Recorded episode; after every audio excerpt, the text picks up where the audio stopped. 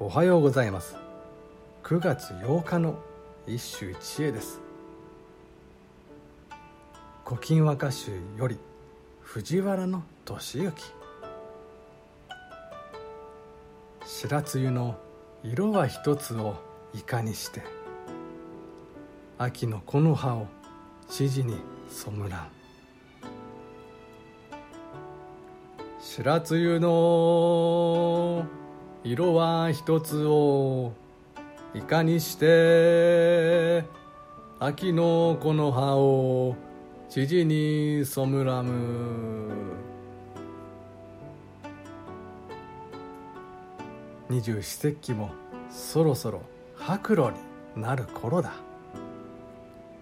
近年では残暑長く朝露はいまだ目に遠いかもしれないが本来は秋も本番を迎える。さて梅雨は草木に置くものでありあくまでも脇役だと思うかもしれない。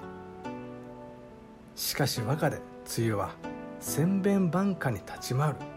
主要キャラクターの一つだ。梅雨は白一色であるのにどうやって秋の木の葉をたくさんの色に染めるのだろ